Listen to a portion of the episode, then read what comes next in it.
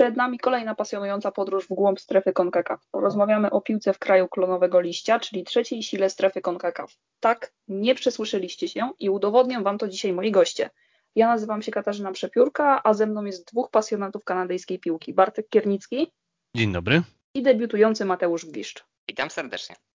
Panowie, to może od razu podstawowe i najważniejsze pytanie. Kto będzie rywalem reprezentacji Kanady w jednej czwartej Gold Cup CONCACAF? Czy ta reprezentacja ma szansę nawet na coś więcej niż sam ćwierćfinał? Tak jak Kasia przewrotnie zadała pytanie, pomijając grupę, to bo, bo, wyjście z grupy to jest obowiązek, no bo Martynika niestety to będzie pierwszy chłopiec do bicia, drugi y, zespół, którego jeszcze nie znamy, będziemy go znać na początku lipca, to będzie drugi chłopiec do bicia, no i będziemy, całe, całe rozgrywki grupowe będą polegały na tym, kto wyjdzie pierwszy z grupy, czy to będą Amerykanie, którzy grają trzecim składem bądź czwartym, czy też Kanada. I cała gra, cała gra to polega na tym, kto pójdzie jakim powiedzmy skrzydłem drabinki. Bo ten, kto wygra, zagra z Meksykiem dopiero w finale, a ten, kto zajmie drugie miejsce, trafi na niego w półfinale, bo będzie po tej samej stronie drabinki co Meksyk. Więc tu jest moim zdaniem najważniejsza rzecz i dla Ameryki, i dla Kanady, żeby wyjść z pierwszego miejsca. Więc prawdopodobnie nie, nie stawiałbym na to oczywiście domów, ale prawdopodobnie między Kanadą a USA będzie remis. No i pytanie, kto będzie skuteczniejszy grając z tymi dwoma ogonami, gdzie będzie większy festiwal branek. Tu zdecyduje, kto trafi na Meksyk pierwszy. A jak ty uważasz? No mi się wydaje mimo wszystko, że e, ogólnie muszę się z tobą zgodzić, ale co do samych meczów z tymi dwoma e, chłopcami do bicia, jak to określiłeś, mogą być problemy, jeśli chodzi o Kanadę, moim zdaniem. Jest bardzo duża szansa, że jednym z tych dwóch chłopców do bicia zostanie Haiti. Właściwie, jeżeli to nie będzie Haiti w tej grupie, będę bardzo, bardzo zdziwiony. I Kanada ma bardzo niemiłą przeszłość, jeśli chodzi o tą drużynę. Wprawdzie w historii nowoczesnej, tej najbliższej nam, e, to dosłownie w dwa tygodnie temu e, pokonali dwukrotnie Haiti w drugim stage'u eliminacji do Mistrzostw Świata 1-0 i 3-0 i nie było wcale tak źle, jak to malowała prasa kanadyjska, gdzie przestrzegali przed zawsze groźnymi Haitańczykami, ale dwa lata temu na poprzednim Gold Cup w pierwszym meczu w jednej czwartej, zaraz po wyjściu z grupy, Kanada trafiła na właśnie Haiti. I po pierwszym pół godziny wszystko wydawało się, że może być fajnie, wszystko było fajnie, było 2-0, chillera, ale potem był pierwszy gol dla Haiti, drugi gol dla Haiti, no i wtedy zaczęły się już poważne problemy, a całe dzieło dokończył znany nam z polskich boisk Wildon Guerrier, więc ogólnie raczej się z Tobą zgodzę, że Kanada i USA wyjdą. Kto to będzie, to wszystko okaże się, kto wbije więcej goli Haiti i czy się nie potknie Haiti i Martynica. A jak w ogóle doszło do tego, że w tym momencie rozmawiamy sobie i to nie ironicznie o trzeciej sile strefy CONCACAF. Co się zmieniło od ostatniego występu Kanady na Złotym Pucharze i jaką transformację przeszła ta drużyna? Ci młodzi gniewni zdobyli potrzebne doświadczenie. Mamy mistrza Turcji, czyli Klaila Larina, mamy mistrza Francji, czyli Davida, mamy mistrza Niemiec i Europy, że tak powiem przewrotnie, czyli Davisa. Więc mm, hmm, no, nabrali doświadczenia. Mamy nieśmiertelnego Atibę, który w wieku 38 lat zrobił 90% e, sezonu w Turcji. 36 albo 35 spotkań na 40. Besiktas, przypominam, wygrał bardzo trudną ligę turecką. Dodatkowo trzeba przypomnieć, że Atiba jest e, poza tym, że jest legendą klubu z Turcji, to jest bardzo aktywnym, y, ha, jakby to powiedzieć, menadżerem, spekulantem, który proponuje kolejnych piłkarzy z Kanady y, swojemu klubowi. Na przykład proponował Larię, próbował, proponował Larina, co później się spełniło. Jeszcze bodajże dwóch piłkarzy proponował z Kanady, więc to naprawdę to jest auto, on jest o, o ile powodem się nie mylę, autostrady. chodzi o Zacharego Brauca z Montrealu, on o, także się dokładnie. Tak, tak, tak. Dziękuję. Zgubiłem e, Zacharego. Dziękuję. No tak. E, ale Dobrze. ogólnie Bartek ma rację e, co do całości. No, reprezentacja Kanady w końcu wygląda jak, można powiedzieć, taka poważny konkurent. Już pomijając fakt, że USA gra trzecim czy czwartym garniturem, jeżeli już rozkładamy kadrę Kanady na części, to możemy zobaczyć w jak mocnych ligach wszyscy grają. E, właściwie tu już można by powoli zacząć mówić o tym, że tu już nie ma słabych punktów. No ale mimo wszystko jeszcze nie można e, prężyć mózgu, zanim nie, nie, nie, padnie pierwszy gwizdek. Zgadzam się. Tu bardzo dużo może pokazać, e, na ile to są jeszcze nieokrzesane chłopaki, a na ile to już jest materiał na robienie mistrzostw świata. Moim zdaniem, jeśli nawet nie dostaną się do Kataru, to następne y, mistrzostwa, kolejne Gold Cupy, to jest temat rzeka. Trzeba pamiętać, że większość piłkarzy nawet nie ma 26 lat. Tam większość piłkarzy łapałaby się jeszcze na U23. Jakby Kanada wystawiła najmocniejszy skład olimpijski, to ja myślę, że mieliby realne szanse medalowe. Więc e, naprawdę, myślę, że spokojnie w pierwszej trójce byłyby dwa, ba, trzy, trzy medale by poszły do CONCACAF, bo patrząc na reprezentację Meksyku, która jest bardzo, bardzo mocna, jeśli chodzi o ekipę na olimpiadę. Amerykanie zresztą też, jeśli by wysłali wszystkich najmocniejszych y, piłkarzy na olimpiadę, Kanada, to, to mogłoby być tak, że wszystkie trzy medale zgarnąłby CONCACAF. To byłoby pięknym triumfem nad e, resztą świata, a w szczególności kibicami ze starego kontynentu. Oczywiście my sobie tutaj dywagujemy o bardzo przyjemnych e, rzeczach dla e, kibiców, w szczególności Kanady i Stanów Zjednoczonych, aczkolwiek tych drużyn zabraknie na igrzyskach w Tokio.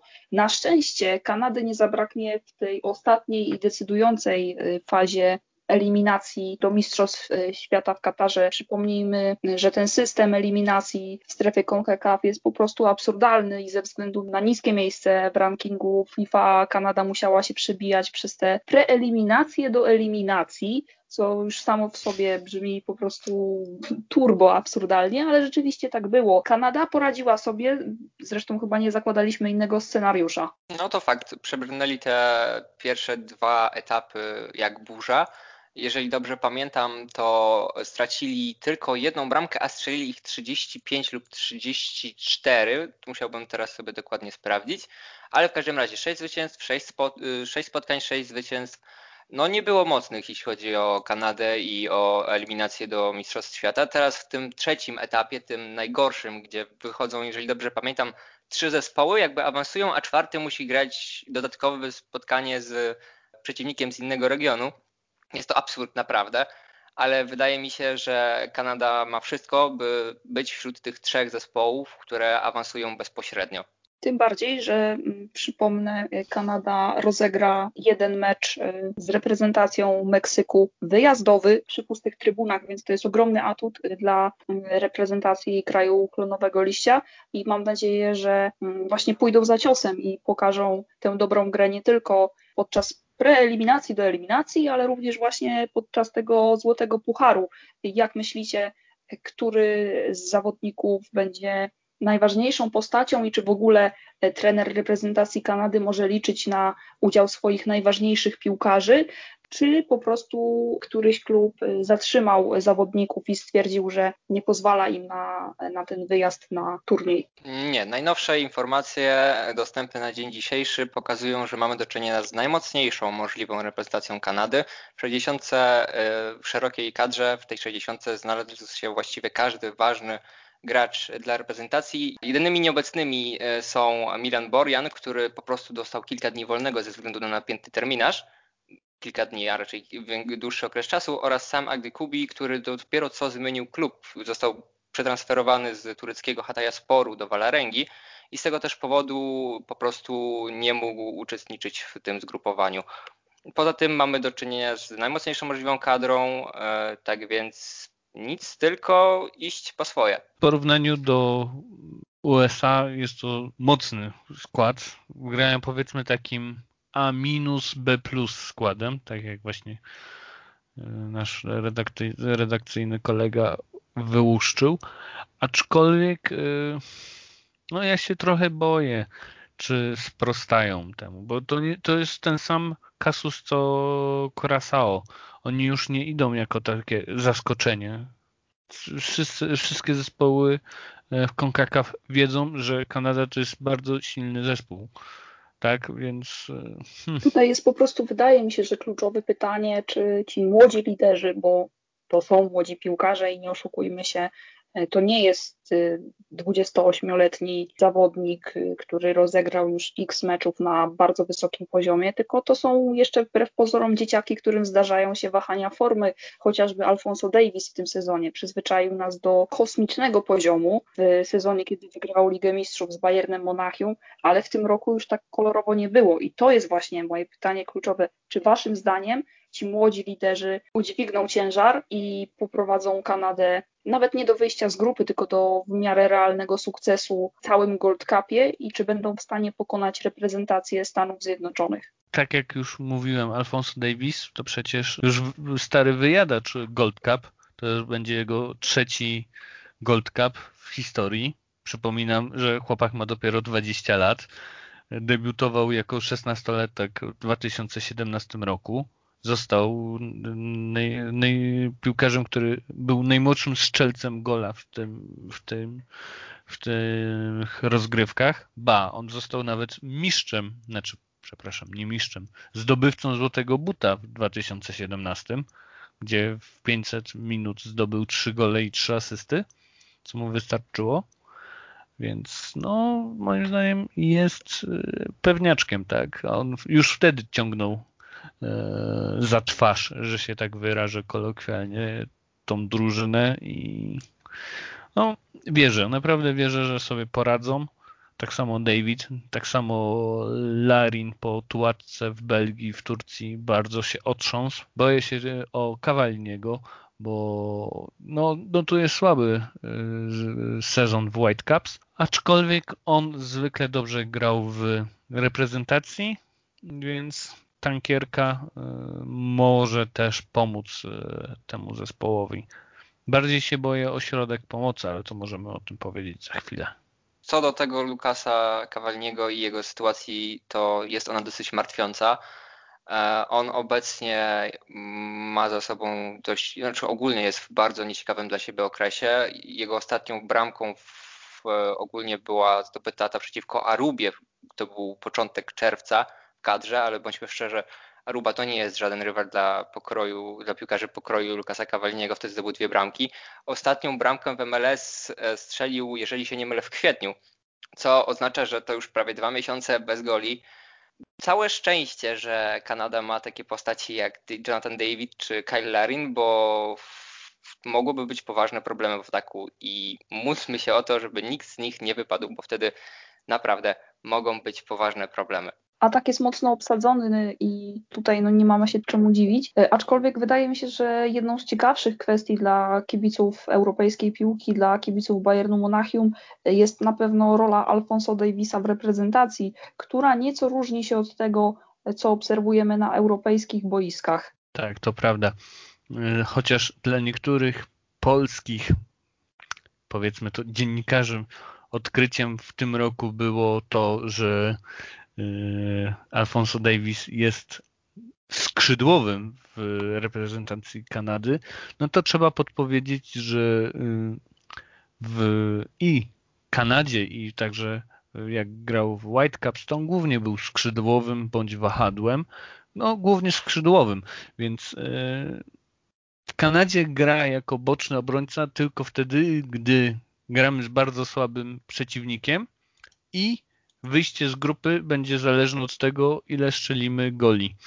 I wtedy gra jako boczny obrońca, co się zdarzało już kilka razy e, reprezentacji Kanady, na przykład w Lidze Narodów, gdzie wystawiali pięciu albo sześciu skrzydłowych i napastników i de facto tylko dwóch środkowych obrońców. I na przykład dwóch nominalnych skrzydłowych grało jako boczni, i było tylko dwóch środkowych obrońców, którzy też grali wysoko, bo gdzieś na środku boiska. Więc no, potrafią się bawić.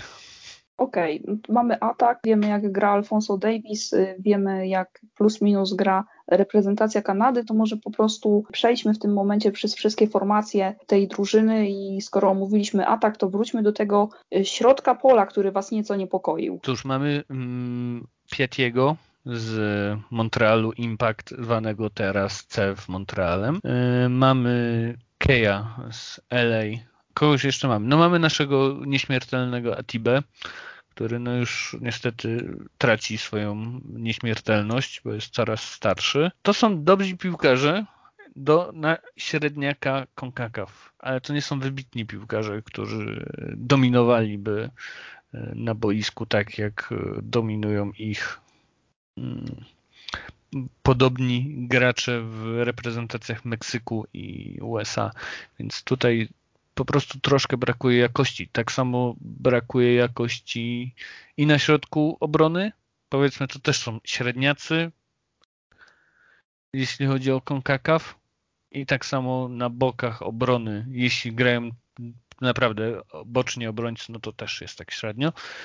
No, a jeśli chodzi o bramkę, no to tu z Mateuszem mamy pewien spór i tu zaraz słuchacze dowiedzą się o co chodzi, bo ja uważam, że yy, bramka Kanady jest dość mocno obsadzona, no a Mateusz uważa dokładnie na odwrót.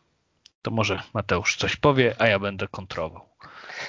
No tak, no, Bartek... jak zawsze z pozycji osoby, która ustawia się do kontry, sam ataku nie zacznie, ale powiedzmy, że zaczepka została wyprowadzona, więc czekam na kontrargumenty, dlaczego faktycznie według Ciebie z tą bramką Kanady nie jest najciekawiej. Jeżeli patrzymy na papier, to może nam się wydawać, że Bartek ma rację i możemy stawać po jego stronie, ale jednak gdy się wgłębimy, to tak kolorowo w bramce Kanady jednak nie jest. Mamy powołanych czterech bramkarzy. Jest to dwójka z Vancouver Whitecaps, czyli Maxim Crepot, podstawowy bramkarz Whitecaps w tym sezonie MLS oraz Thomas Hassel, który regularnie grzeje ławę.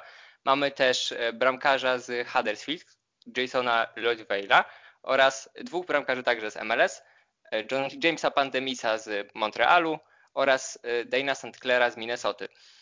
I gdy przyjrzymy sobie każdemu z tych zawodników po kolei, to możemy sobie ich powoli eliminować. Bramkarz e, z Huddersfield, czyli Lloyd Weiler, nie gra praktycznie nic. Tak samo możemy powiedzieć o Tomaszu Hasalu, który nie gra, bo oczywiście gra Maxim Crepo. Patrzymy sobie także na Jamesa Pantemisa, który w zeszłym sezonie łapał jakieś minuty, bo był wypożyczony do Valor w Canadian Premier League, ale poza tym nic wielkiego w sumie nie gra. Mamy także Dana St. Clara, o którym Bartek pewnie będzie mógł powiedzieć więcej, ale nie ma obecnie dobrego okresu. Można powiedzieć, że jest bardzo złym okresie dla siebie i nawet teraz ostatnio chyba nie grał.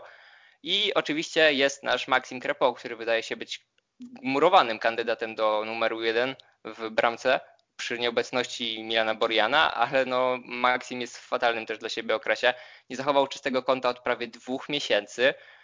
Whitecaps, w tym momencie, gdy to nagrywamy, przegrali piąty mecz z rzędu. Jest to najgorszy okres za, w, okre, y, w czasie, gdy prowadzi ich y, obecny trener, czyli Mark Dos Santos. No, można powiedzieć, że jest naprawdę bardzo nieciekawie w bramce Kanady i mam wrażenie, że to może być jednak mały problem, gdy przyjdzie co do czego w graniu z mocniejszymi rywalami na tym Gold Cupie. No, masz rację. Dla mnie aktualnie najlepszym bramkarzem jest Hassel z Whitecaps. Dlaczego mówię o piłkarzu, który no, nie grał jeszcze w tym roku ani jednego spotkania. Dlatego, że gdy Maxim był w tamtym roku kontuzjowany, to wszedł i zamurował bramkę. I naprawdę w tego chłopaka wierzę, ma świetne umiejętności. Tak samo mamy St. Clara, który faktycznie w Minnesocie ma teraz gorsze dni i przegrał rywalizację z Millerem, trzeba pamiętać, że St. Clair to jest po prostu chłopak z draftu i on się przebojem w tamtym roku przebił do pierwszego składu Luns, co nie było takie oczywiste w tamtym sezonie, mm, tylko właśnie poprzez kontuzję Millera po prostu wszedł i, zgarnął jak po swoje, tak samo jak Hassel zgarnął przy kontuzji Maxima, to moim zdaniem oni po prostu potrzebują jakby to powiedzieć, wsparcia takiego psychicznego, że tak postawię na ciebie, bo oboje są teraz w dołku psychicznym.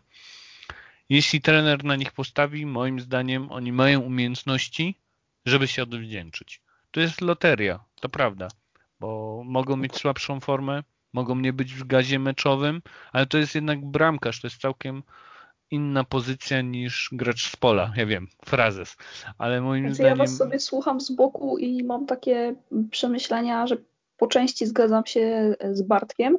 Nawet nie dlatego, że widziałam kilka dobrych meczów tych zawodników w MLS-ie, E, ale z trochę innego powodu. Dobrze wiemy, że piłka reprezentacyjna, a piłka klubowa znacznie się różni. Przykładem jest chociażby bramkarz Szwecji, który doskonale wiemy, co wyczyniał e, w klubie, a co wyprawia między słupkami swojej reprezentacji. To jest, I to jest w zasadzie jedyny argument, który ciebie broni. Aczkolwiek Dziękuję. wrócę może do tego, co, co powiedział Mateusz, i tutaj właśnie mam wrażenie, że jest sporo racji w tym, jak postrzegamy bramkarzy reprezentacji Kanady.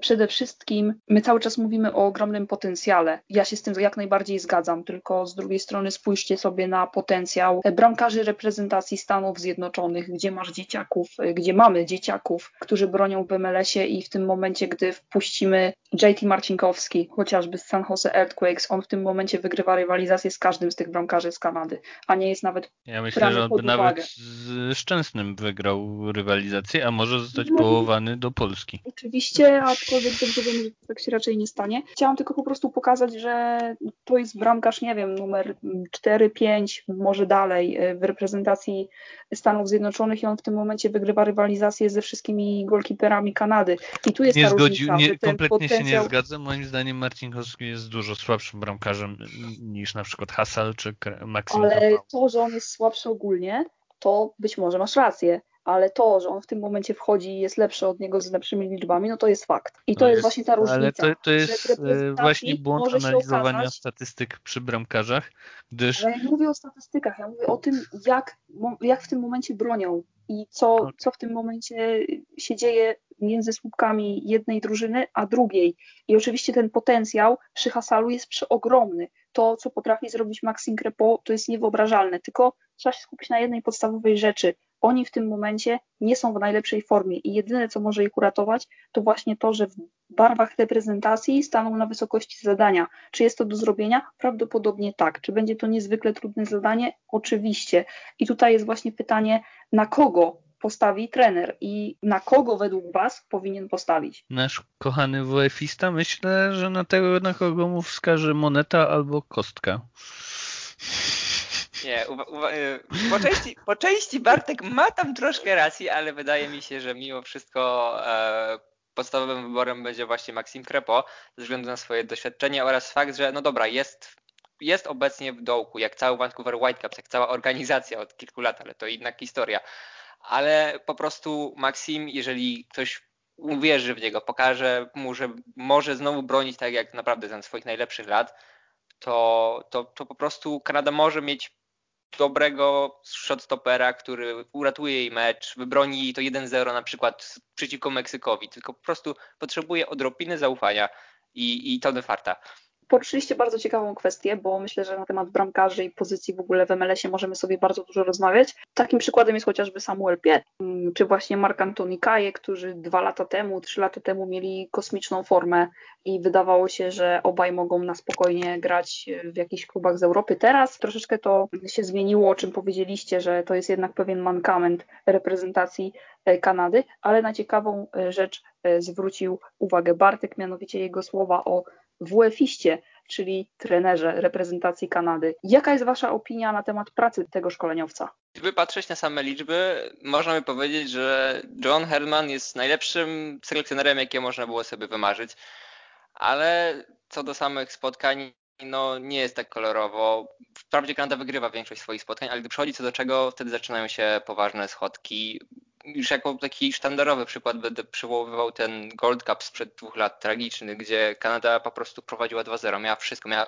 autostradę do następnego etapu Gold Cup, a mimo to nie potrafiła przeciwstawić reprezentacji Haiti i przegrała 3-2. No, w tamtym meczu zmiany, które były robione oraz taktyka, która była stosowana, by wrócić do tego meczu a raczej bronić się najpierw, a potem wrócić, jak już się przegrywało, była wręcz karygodna i uważam, że John Herdman wtedy jakby wysłał pierwszy taki sygnał, że coś jest nie tak, jeśli chodzi o jego prowadzenie kadry. Potem jednak teoretycznie wszystko wróciło do normy. Mieliśmy też ten mecz gdzie USA po raz pierwszy od, y, Boże, USA, przepraszam, Kanada po raz pierwszy od 34 y, lat wygrała z USA. To jest coś, to, to nie jest małe osiągnięcie, to jest gigantyczne osiągnięcie.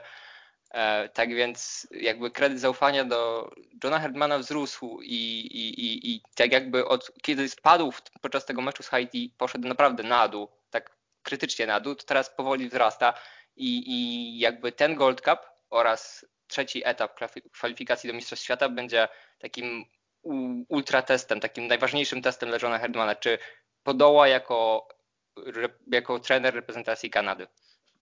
A czy w ogóle bierzecie pod uwagę y, to, jak już nawiązaliście do, do Mistrzostw Świata i do tych eliminacji? Y, przerwałam Ci Bartku, za chwilę wrócisz do tego, co chciałeś powiedzieć, Dobrze. tylko y, w tym momencie zastanawia mnie jedna podstawowa kwestia. Jeżeli odpukać, trener reprezentacji Kanady ponownie zawiedzie na Gold Cup i wydarzy się jakaś katastrofa typu brak awansu z grupy, czy waszym zdaniem on wtedy zostanie na stanowisku selekcjonera i poprowadzi tę drużynę w eliminacjach do Kataru, czy jednak może tutaj dojść do pewnych roszad? Moim zdaniem ma za duże plecy w Federacji Kanadyjskiej, która jest rządzona przez leśnych dziadów, nie oszukujmy się. On już no, prawie 10 lat pracuje dla reprezentacji Kanady. Najpierw e, prowadził żeńską sekcję, z którą dwa razy osiągnął bardzo duży sukces, bo dwa razy sięgnął po brązowy bodajże medal. To był wielki sukces. Drugą jego wielką zaletą jest to, że on zajmuje się wszystkimi sekcjami młodzieżowymi tu Mateusz mi na pewno przypomni, albo, ale to jest albo U13, albo U14. Tu Powyżej U14 wszystkie Od... jego sekcje są, w sensie jest jakby dyrektorem narodowym, nazwijmy to tak, wszystkich sekcji powyżej U14 aż do kadry narodowej. Po drugie, chłopak ma niesamowite, przepraszam za wyrażenie, jaja, bo jednak to on wprowadził Davisa, to on wprowadził Tajona, to on wprowadził Jackie Marshall Ruti. Jest to Naprawdę. trener, który nie boi się czerpać z tych dobrych rzeczy, które się dzieją w kanadyjskiej piłce. Mówimy tutaj o różnych systemach szkolenia, o tym, jak ci zawodnicy z mniejszych klubików i akademii przechodzą do mocniejszych klubów, które już podlegają na przykład bezpośrednio pod MLS i do ich akademii. To wszystko jest jakby słuszne i ja się z tego powodu bardzo tak cieszę. Samo ale powołał Davida, który jeszcze się tam pałętał gdy dopiero zaczynał grać porządnie w Europie. Wypatrzenie to go... Jonathana Davida jest y, no, też niewątpliwą zasługą tego szkoleniowca, ale martwi mnie jakby cały czas takie nawiązywanie do tego, że okej, okay, on jest super, zrobił wiele dobrych rzeczy, ale i to ale jest o tyle niepokojące, że Wyobrażacie sobie taką sytuację, gdzie w tym momencie grupa B, Gold Cup, CONCACAF 2021, to są oczywiście Stany Zjednoczone, o których powiedzieliśmy już dużo. E, jest to Martynika, jest to ten zwycięzca meczu preeliminacyjnego, gdzie no, no Haiti, spodziewamy się. No bądź, to raczej będzie Haiti. Ale to nie jest to że tak. sprzed dwóch lat. To jest ten sam kasus co Panama i Trinidad i Tobago. Oni ciąg, ciągną na magii sprzed lat. Wszystkie te trzy zespoły są słabsze. Kanada jest mocniejsza, one są słabsze. Okej, okay, no i jakby chcę nawiązać do jednej kluczowej rzeczy. Czego wy się spodziewacie po tej fazie grupowej? Czy w ogóle dopuszczacie do siebie myśl, że trener tego nie ogarnie i to Półfinał. może się skończyć jakąś katastrofą? Półfinał nie mogą nie wyjść. To, to jest po prostu niewykonalne. Nie, jakby się postarał trener i chciałby, żeby nie wyszli, to by tego nie zrobił. Okay. Tego się nie da, nie da się jest, tego zepsuć. Wystawi Davisa na bramce, to jest szansa, nie To może wtedy. Nie, może no. wtedy. I siebie, I siebie na ataku. To wtedy jest szansa, że, że nie wyjdą. Ale nie, nie, nie, ma, nie widzę świata, w którym Kanada nie wychodzi z grupy. Pierwsze, no, drugie miejsce to, to, to już zależy. Ale zachorowali na COVID i musieliby wyciągnąć jakiś chłopaczków z CPL nagle. Wtedy, wtedy i tak by była duża szansa na drugie miejsce, już nie mów. No bo nie przesadzajmy. Ale ogólnie Ale... nie, nie ma szans, że nie wyjdą. E, moim zdaniem jedna, druga, czyli półfinał to jest absolutne minimum i wszystko poniżej będzie rozpatrywane w kategorii kompromitacji. Mimo tego, że pojawiają się plotki, że ten turniej może być szansą pokazać, dać zagrać młodszym zawodnikom, na przykład nie wiadomo, czy jak będzie wyglądał ostateczny roster, ale jest możliwość, że pojawią się tacy gracze jak Michael Baldissimo z Whitecaps czy Ryan Raposo. Być może oni złapią jakieś minuty, ale nawet jeśli, to ci zawodnicy i cała ta kadra Kanady ma tyle jakości, że po prostu nie istnieje świat, w którym oni nie wyjdą z grupy.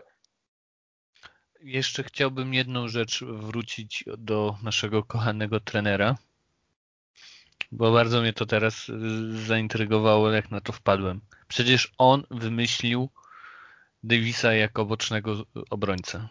Najpierw on go tak wystawiał, a później Bayer go kupił i tak go wystawiał.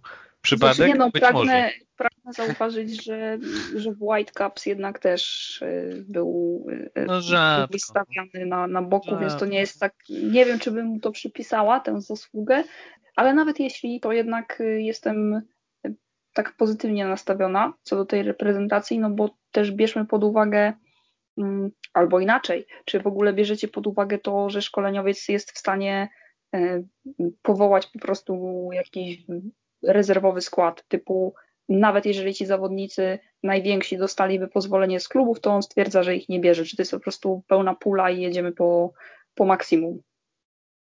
No Myślę, bo w Stanach nie jest, tutaj, nie jest tutaj jakby takie, że chce E, powiedzieć, że no, ten trener jest zły i tak dalej, tylko po prostu, no jakby mówię, czysta kalkulacja, taka jak w przypadku Stanów Zjednoczonych, gdzie szkoleniowiec jasno powiedział, sorry, najważniejsze są eliminacje do Kataru, moi zawodnicy najlepsi, najważniejsi mają grać e, w mocnych klubach w Europie, mają tam pokazywać się z dobrej strony i w dobrej formie mają być na eliminację. Dlatego Gold Cup nie jest aż tak kluczowy jak eliminację do Kataru. I stąd moje pytanie, czy podobnym tokiem rozumowania, chociażby w kilku procentach, może pójść trener reprezentacji Kanady? No w kilku procentach tych drobnych po części już to zrobił, bo nie będziemy oglądać w końcu Boriana, e, czy właśnie, e, który dostał jakby moment na odpoczynek, ale wydaje mi się, że nie i mimo wszystko, o ile jest szansa i spodziewam się, że będzie kilka niespodzianek w kadrze, ale dosłownie kilka e, i, i kilka szans dla młodszych zawodników przeciwko tym słabszym zespołom w fazie grupowej, to wydaje mi się, że jednak to będzie all-in po puchar, bo Kanada jakby patrząc na swoje przeszłe występy na Gold Cup potrzebuje na już jakiegoś sukcesu. Ostatni raz na podium stali 14 lat temu. To jest jeszcze ostatnie dwie edycje kończyli na poziomie 1 czwartej to nie jest wynik, który ich zadowala i po prostu chcą pokazać, że mogą walczyć o miano najlepszej drużyny w CONCACAF. Może jeszcze nie teraz, ale pokazać, że oni tu są, oni się liczą. To ostatecznie wasze typy na to, co osiągnie reprezentacja Kanady podczas tego turnieju. Jeśli wyjdą pierwsi z grupy, dojdą do finału. Jeśli wyjdą jako drudzy, to w półfinale zagrają z Meksykiem, no i to jest rzut kością. Tak, to, to muszę się godzić z Bartkiem. No, miejmy nadzieję, że nie trafią na Meksyk swojej drabince. To byłoby idealny scenariusz i takiego sobie życzymy i takiego życzę też reprezentacji Kanady. Miejmy nadzieję na finał a, i, i, i tego się trzymajmy. Szanse na zwycięstwo są dość duże jedne z większych w ostatnich latach i liczę na ten finał, że będzie i oby też zwycięstwo. Myślę, że wyczerpaliśmy temat y, reprezentacji Kanady, uczestnika y, grupy B Gold Cup CONCACAF. Kadrę na czynniki pierwsze rozłożyli dla Was y, dwaj pasjonaci, specjaliści od kanadyjskiego futbolu i nie mówię tutaj tylko o reprezentacji Kanady i nie mówię tylko o drużynach, które występują e, w Major League Soccer, ale także o zespołach w Canadian Premier League. Także polecam śledzić uważnie pisy, opinie Bartka Kiernickiego oraz Mateusza Gwiżdża na Twitterku bo myślę, że możecie się dowiedzieć sporo ciekawych e, rzeczy, nie tylko w kontekście strefy CONCACAF i tego turnieju, ale w ogóle. Dziękuję bardzo za dzisiejszy udział w tym odcinku i już teraz zapraszam Was na kolejny podcast przed Gold Cup CONCACAF 2020, a za dzisiaj jeszcze raz bardzo dziękuję Bartkowi Kiernickiemu. Dziękuję. Oraz Mateuszowi Gwiżdżowi. Dziękuję bardzo, do usłyszenia.